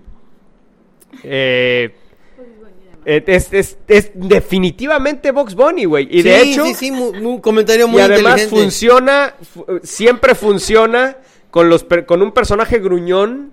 Siempre va a funcionar perfectamente y le ponen al el, el Buzz Lightyear de, de, del, de, de Cable es el, el Woody de eh, Deadpool, ¿no? Me gustó, me gustó mucho que simplificar- simplificara mucho a Cable en esta película, porque realmente alguien que no lee cómics es muy, pero muy difícil de explicar Cable. Realmente, bueno, Mario a lo mejor sí lo explica fácilmente, pero a mí me costaría mucho trabajo. Y realmente lo redujeron a su esencia y, y como dices, se quedó muy bien. Mira, a mí la verdad es que em, sí, estoy de acuerdo contigo en lo que dices. Y Ay, en esa cuestión, a ver, a ver, a ver. Y- yo- fíjate que ahorita me estaba yo preguntando, ay Dios mío, ¿estará Pedro de acuerdo conmigo? A ver, espérame. Y yo creo que, a ver, ahí me, me terminaste de explicar un poco por qué de repente no hay esa como con- conexión emocional. O sea, la verdad es que yo estaba viendo la primera película que sí, todos estos elementos sí los maneja, pero los deja... eh, los maneja de una manera más inteligente, los... y- creo que la- la ma- la- el momento en el que hace las referencias más claras y que además fue una sorpresa fue en la cuestión de créditos, que es donde es más escandaloso con esas referencias. Bueno, pero que son, ahorita- son- son de manera general. eso. Pero, pero en ese aspecto, eh, la verdad es que yo, por ejemplo, sí estaba viendo la película y yo sí estaba preocupadísimo por el personaje femenino, por, el- por la novia de Deadpool, ¿no? Y ahorita ni me acuerdo cómo se llama. Pero, este, en esta película sí, o sea, como que todo lo que era de la, la relación, eh, la estaba disfrutando, me estaba divirtiendo, sí se me hizo una película eh, entretenida, divertida, hasta con su mensaje, pero como que le estaba viendo en otro nivel, no estaba tan comprometido con lo que le pasaba a los personajes, ¿no? Entonces, bueno, em, sí creo que tiene que ver un poquito con eso, eh, y sin embargo, bueno, ah, me gustó la película, y yo hasta cierto punto comprendo por qué terminaron por escoger entre el director anterior y Ryan Reynolds, terminaron escogiendo a, a, a Ryan Reynolds como Deadpool porque es una parte más importante de la historia. Es como que ese gancho. Mira, hasta la esposa de Ryan Reynolds lo dice. Yo ya no distingo entre Deadpool y Ryan Reynolds. Imagínate a qué grado es el pedo. Órale. no, pues sí, Entonces, sí está cabrón. eh, lo que sí, te voy a decir algo, y eso es muy importante en la película. Tenemos un héroe, entre comillas, que es sádico, es violento, es brutal, güey. Sin embargo, siempre hay algo, siempre tiene una coartada que le mantiene su heroísmo intacto. ¿No? Está protegiendo a un niño, güey. Está protegiendo el futuro del niño. Está, o sea, es, eh, desde mi punto de vista, es muy evidente a nivel eh, lo que están haciendo los escritores, que dicen, bueno, sí queremos ver a Deadpool ser brutal, sí queremos ver a Deadpool hacer cosas culerísimas, güey. Pero tenemos que dejarle, que dejar algo que no quede duda de que es el héroe de la película, güey. ¿No? Y entonces eso lo mantienen durante toda la película y me parece muy obvio. Muy obvio, güey. O sea, es muy forzado que Deadpool sea el héroe de esta película. Sí, sí, sí. O sea, eh, de hecho, es prácticamente en otra trama este mismo personaje, si no tiene ese, esa tachuela que lo mantiene como héroe, que es este niño, este adolescente, de otra manera se convierte totalmente en un villano.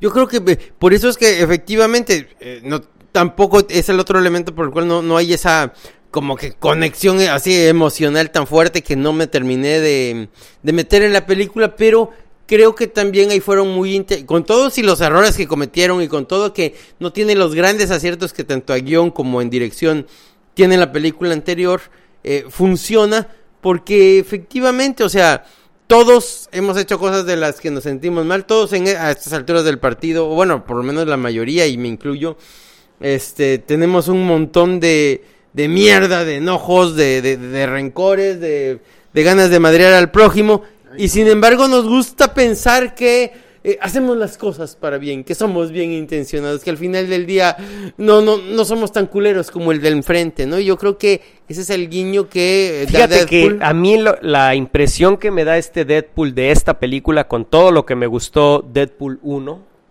a mí la impresión que me da no es tanto eso, Pedro, sino me da la impresión de un personaje que todo el tiempo está queriendo ser el centro de atención, güey. También.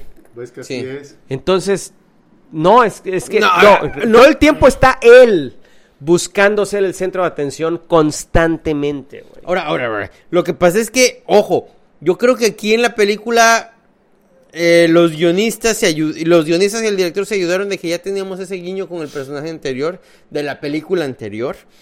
Este, pero pues cayeron en ese error de que porque efectivamente yo creo que esa es una de las cosas que no me gustan de los cómics, de que sí lo noto pero instantáneamente.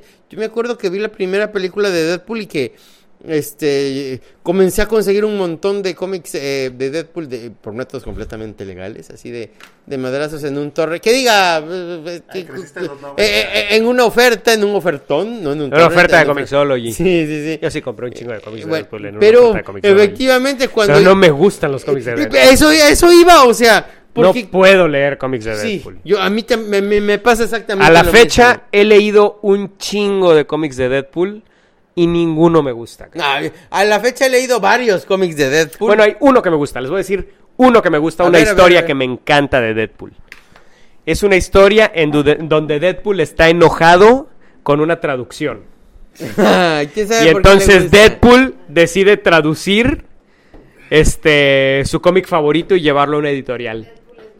Entonces, ese es el único cómic de Deadpool que me gusta, güey. Oye, y, y ahí sale con pelo, ¿no? ¿Verdad? Ah, No. con razón se terminó gustando, porque sí, Deadpool también está pelón. Esa es, esa es la única historia de Deadpool que me gusta, güey. Eh, pero sí, creo que em, el- yo no sé hasta qué punto o a qué nivel ve la gente la película de Deadpool y a qué nivel entienden este tema de cómo rompe la cuarta pared Deadpool constantemente. Em, y, y cómo percibe la gente todas estas pues a fin de cuentas son transgresiones. Ahora, hemos dicho muchas veces aquí en el podcast que la comedia a fin de cuentas se basa en transgresión, ¿no? Entonces, sin embargo, no sé hasta qué punto todas estas transgresiones que comete Deadpool pueden todavía catalogarse como es el héroe de la película, ¿no?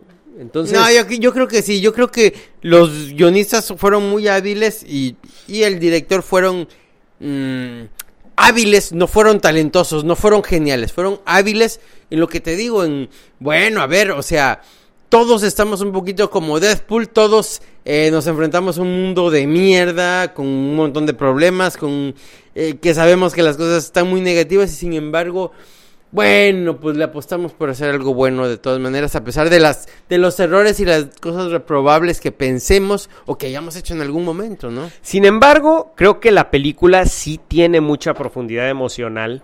O sea, el tema de este muchacho Russell, el, el adolescente Russell, este muchachito que, pues, al parecer es mutante alfa, güey, no sé, es pinche poderosísimo el cabrón. Em, le da una profundidad emocional muy grande a la película, más allá del tema de que Deadpool haya perdido a su novia. O sea, todo nos lleva a pensar que, que al principio de la película, pues el perder a su novia va a ser lo que, lo que va a convertir la película en una película de venganza, ¿no? Sin embargo, eh, me gusta mucho cómo eh, este, este adolescente Russell le da esta coartada a Deadpool para seguir siendo héroe, para aferrarse a algo heroico y para decir, no voy a permitir que este muchacho se convierta en lo que este güey dice que se va a convertir, ¿no? Y, definitivamente le da a, Deadpool, a pesar de toda la violencia y todo lo sádico que se convierte a lo largo de la película, eh, le da un, nivel de sacrificio al final, ¿no? Eh, mira, Sin yo- embargo, queda en duda hasta qué punto realmente Deadpool se está sacrificando si durante toda la película el objetivo de Deadpool es morirse. Entonces, ¿qué tenemos, güey? ¿Un, ¿Un héroe verdaderamente o no, güey? Porque el objetivo de Deadpool durante toda la película es suicidarse. Tenemos un héroe totalmente suicida. Fue su objetivo hasta que alguien intentó matarlo, entonces lo vimos huyendo como cualquier ser humano. sí, ese es un punto muy dijo. bueno. Hasta dijo lo del collar, ¿dónde, estuvi- ¿dónde estuvo esta cosa al principio de la película cuando quería morir? Entonces, eh, pues sí encuentra su, su razón de ser en este muchachito Russell, pero eh, de todas maneras eh, me parece que su heroísmo está sostenido con una tachuela. No sé ustedes qué Ah, opinan. no, de, de acuerdo, pero yo creo que, te, te digo, tiene que ver un poquito con eso. A mí se me hizo hasta forzada la manera en que se preocupa por el personaje de Russell después de esta pérdida tan grande de, de, de su pareja con todo y que, ay, lo vamos a justificar con el sueñecito de que la chava Ajá, le lo vamos a justificar de que ella se lo dijo. Pero aún así se me hizo forzado y sin embargo sí. El personaje de Russell me gusta porque es el típico paria, o sea, es el morenito, el, el, el, el que está enojado, el gordito, o sea, tiene todas, el buleado, tiene todo. Sin embargo, mira, creo que eh, yo no puedo decir que Deadpool 2 sea mejor que Deadpool 1 Mm, mm, porque mm, mm, mm, mm, Deadpool 1 tiene todos estos momentos sí de comedia y sí de romper la cuarta pared, pero también tiene uno la cuarta pared, a ver, les voy a explicar lo que es la cuarta pared. Lo que pasa es que cuando tú estás leyendo un cómic o estás filmando o, o es una película, A ver, no, eso siempre viene- hay una pared donde está la cámara. Entonces, el decir romper la cuarta pared es que el personaje voltea a esta pared que no debería, que debería de ser una pared en su mundo, pero realmente es donde está la cámara o donde está el dibujante dibujando. Entonces, a eso le llamamos romper la cuarta pared, y eso es lo que hace todo el tiempo personajes como eh, Frank. Underwood eh, en, House of Cards. Eh, le- al Bunny público. definitivamente lo hace igualito que Deadpool porque Deadpool definitivamente está basado en Bugs Bunny y Bugs Bunny constantemente rompe la cuarta pared. Entonces, eh, es- a eso me refiero con romper la cuarta pared para los que no hayan agarrado ese pedo. En algo en inglés, ¿verdad? Lo, no, pues lo he leído muchas veces. En inglés, no en español, sí. Eso es un hecho. Eso es un hecho. Como lo de arco de personaje, exactamente, mi amor. Entonces, este... ¿Pero qué decías, Pedro?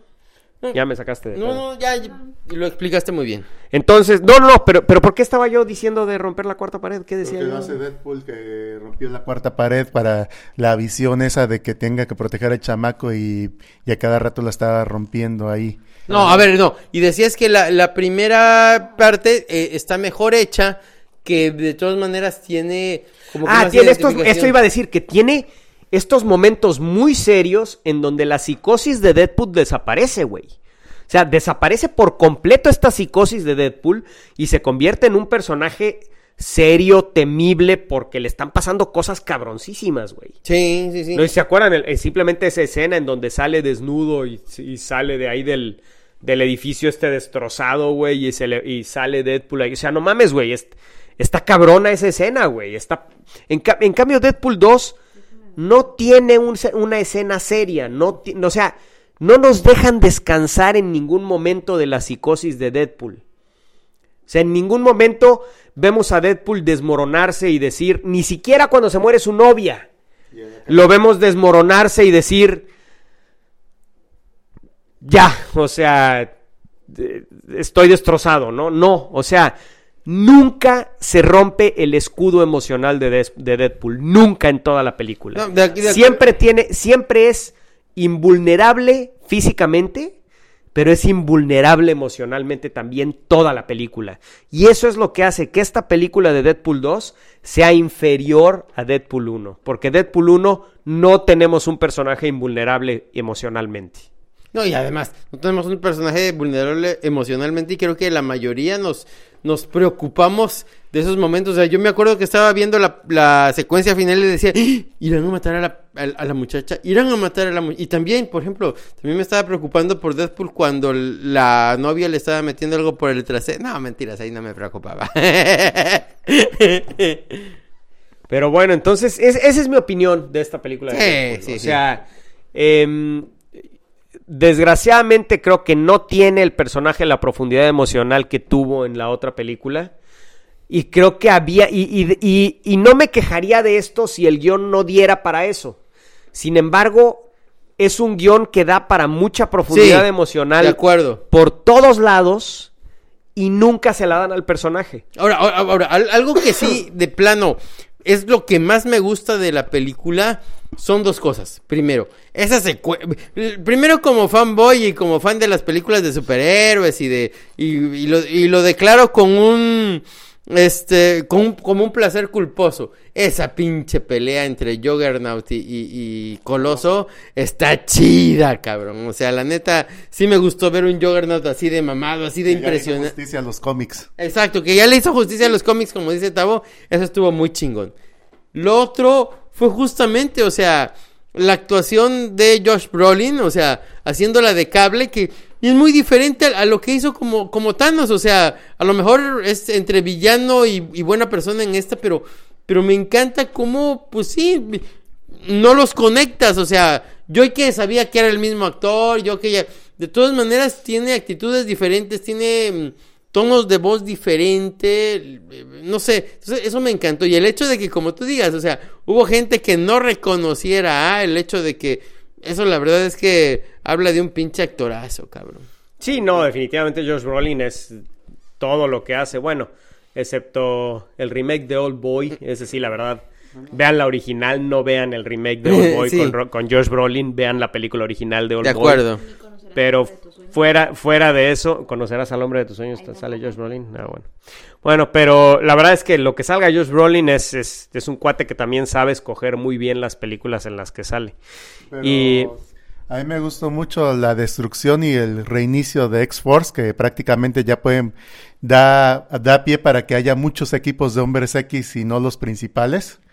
Me pareció muy bueno el a gag. mí y- me pareció simplemente una sátira de, hey, vamos a hacer un equipo todos y luego es un chiste a fin de cuentas el equipo y pues el equipo se, se reduce a Domino, que pues no hemos hablado de Domino, ¿no? Ah, así de memorable es el pinche personaje en la película. Fíjate que para mí sí es memorable, o sea, está chido el hecho de cómo nos presentan el superpoder de Domino, de, de- el, po- el superpoder de la suerte. Eh, Pues ya tienen ahí para hacer el de la gata negra con el hombre araña. exactamente. Entonces, el de la gata negra con el hombre araña. Sí, porque tiene el poder de la mala suerte y este tiene el poder de la buena suerte, así que pues sí. Entonces, eh, ya da precedente. pues sí, creo que cre- creo que Domino a mí me pareció. Pues es que también, ¿qué tanto es, es Domino realmente en, en los cómics? Para mí siempre ha sido Pues una Sí, tipa no, que se sea- ve chingona, pero pues yo No es la gran O sea, cosa. yo nunca he entendido, o sea, tal vez porque no he leído suficientes cómics de ella, ¿no? Pero yo nunca he entendido por qué este tiene tantos fans Domino y por qué la gente estaba tan emocionada de que saliera Domino en esta película, ¿no? Pero pues me gustó, la verdad, cómo salió, me, me, Ah, me gustó la actriz, pero, me pero gustó me todo. ¿no? pareció así una parte así que, que yo diga, ay, me encantó cómo reinterpretaron a Domino, cómo ahora va a ser este personaje dentro de la historia. Pues tampoco, entonces bueno, Pues estaba chistoso y me hizo feliz ca- cada momento que estuvo en la pantalla con todos sus gags y diálogos que dijo. Em, pues sí, pero bueno, a ver, sí creo que simplemente sirvió mucho para estas escenas llamativas, estas... Ahí es donde más la recuerdo eh, como parte de estas escenas de pelea que se ven llamativas, que se ven impresionantes, pero que la verdad, bueno, pues eh, tampoco son excesivamente emocionantes porque ya sabes quién va a morir y quién no. Me gustó mucho el, el bromance entre Deadpool y Coloso, que prácticamente la gente pe- jalando de los pelos de que, de que si Capitán América con Winter Soldier, que esto y aquello, y aquí expresamente lo tienen claro y, y todo el mundo lo aceptó. Me pareció muy bien. A ver, si tú piensas que hubo bromance entre estos dos personajes masculinos, ¡ay, Sholdo! bromance es, es combinación de comedia con... Ser cuates. Eh, No, de, de comedia con romance, cabrón. Entonces, bueno. Bueno, pues entonces, ¿cuántos eh, balazos en la cabeza de Ryan Reynolds le damos a Deadpool 2? De, ¿Uno de cinco? ¿De uno de cinco le das? A Una ver, de- uno, ¿Cuántos balazos en la cabeza de La- Ryan la, la escala es de uno al cinco, ¿va? Sí. pues, Yo le doy tres balazos y un rozón. Bueno, Cuatro de cinco. 4 de 5. Yo también 4 de 5. Bueno, pues ahí lo tienen, damas y caballeros. Han Solo y Deadpool. Y pues bueno, y somos... Pedro Haas. ¿Estamos Darte? Y Mario Padilla. Y ya saben, escúchenos en iTunes, Pedro. Ya estamos en iTunes, Pedro. Ay, qué bueno, pónganos eh, estrellitas. Cada vez que nos ponen estrellitas como si nos pusieran la estrella del sheriff a todos simultáneamente. Así es. Y además, eh, entrenle, entrenle a nuestro Patreon. Patreon. ¿Cuál es la dirección? Patreon, diagonal, supergüeyes. Tribunal de los Supergüeyes. Tribunal de los Supergüeyes, Patreon, diagonal, Tribunal de los Supergüeyes. Si les gusta lo que hacemos, entrenle a nuestro Patreon. Y pues ya saben, nuestro Twitter, arroba supergüeyes, arroba supergüeyes, nuestro blog, tribunaldelosupergüeyes.com y nuestro Facebook, Tribunal de los Supergüeyes. Y pues muchas gracias por escuchar. Disfrútenos con leche.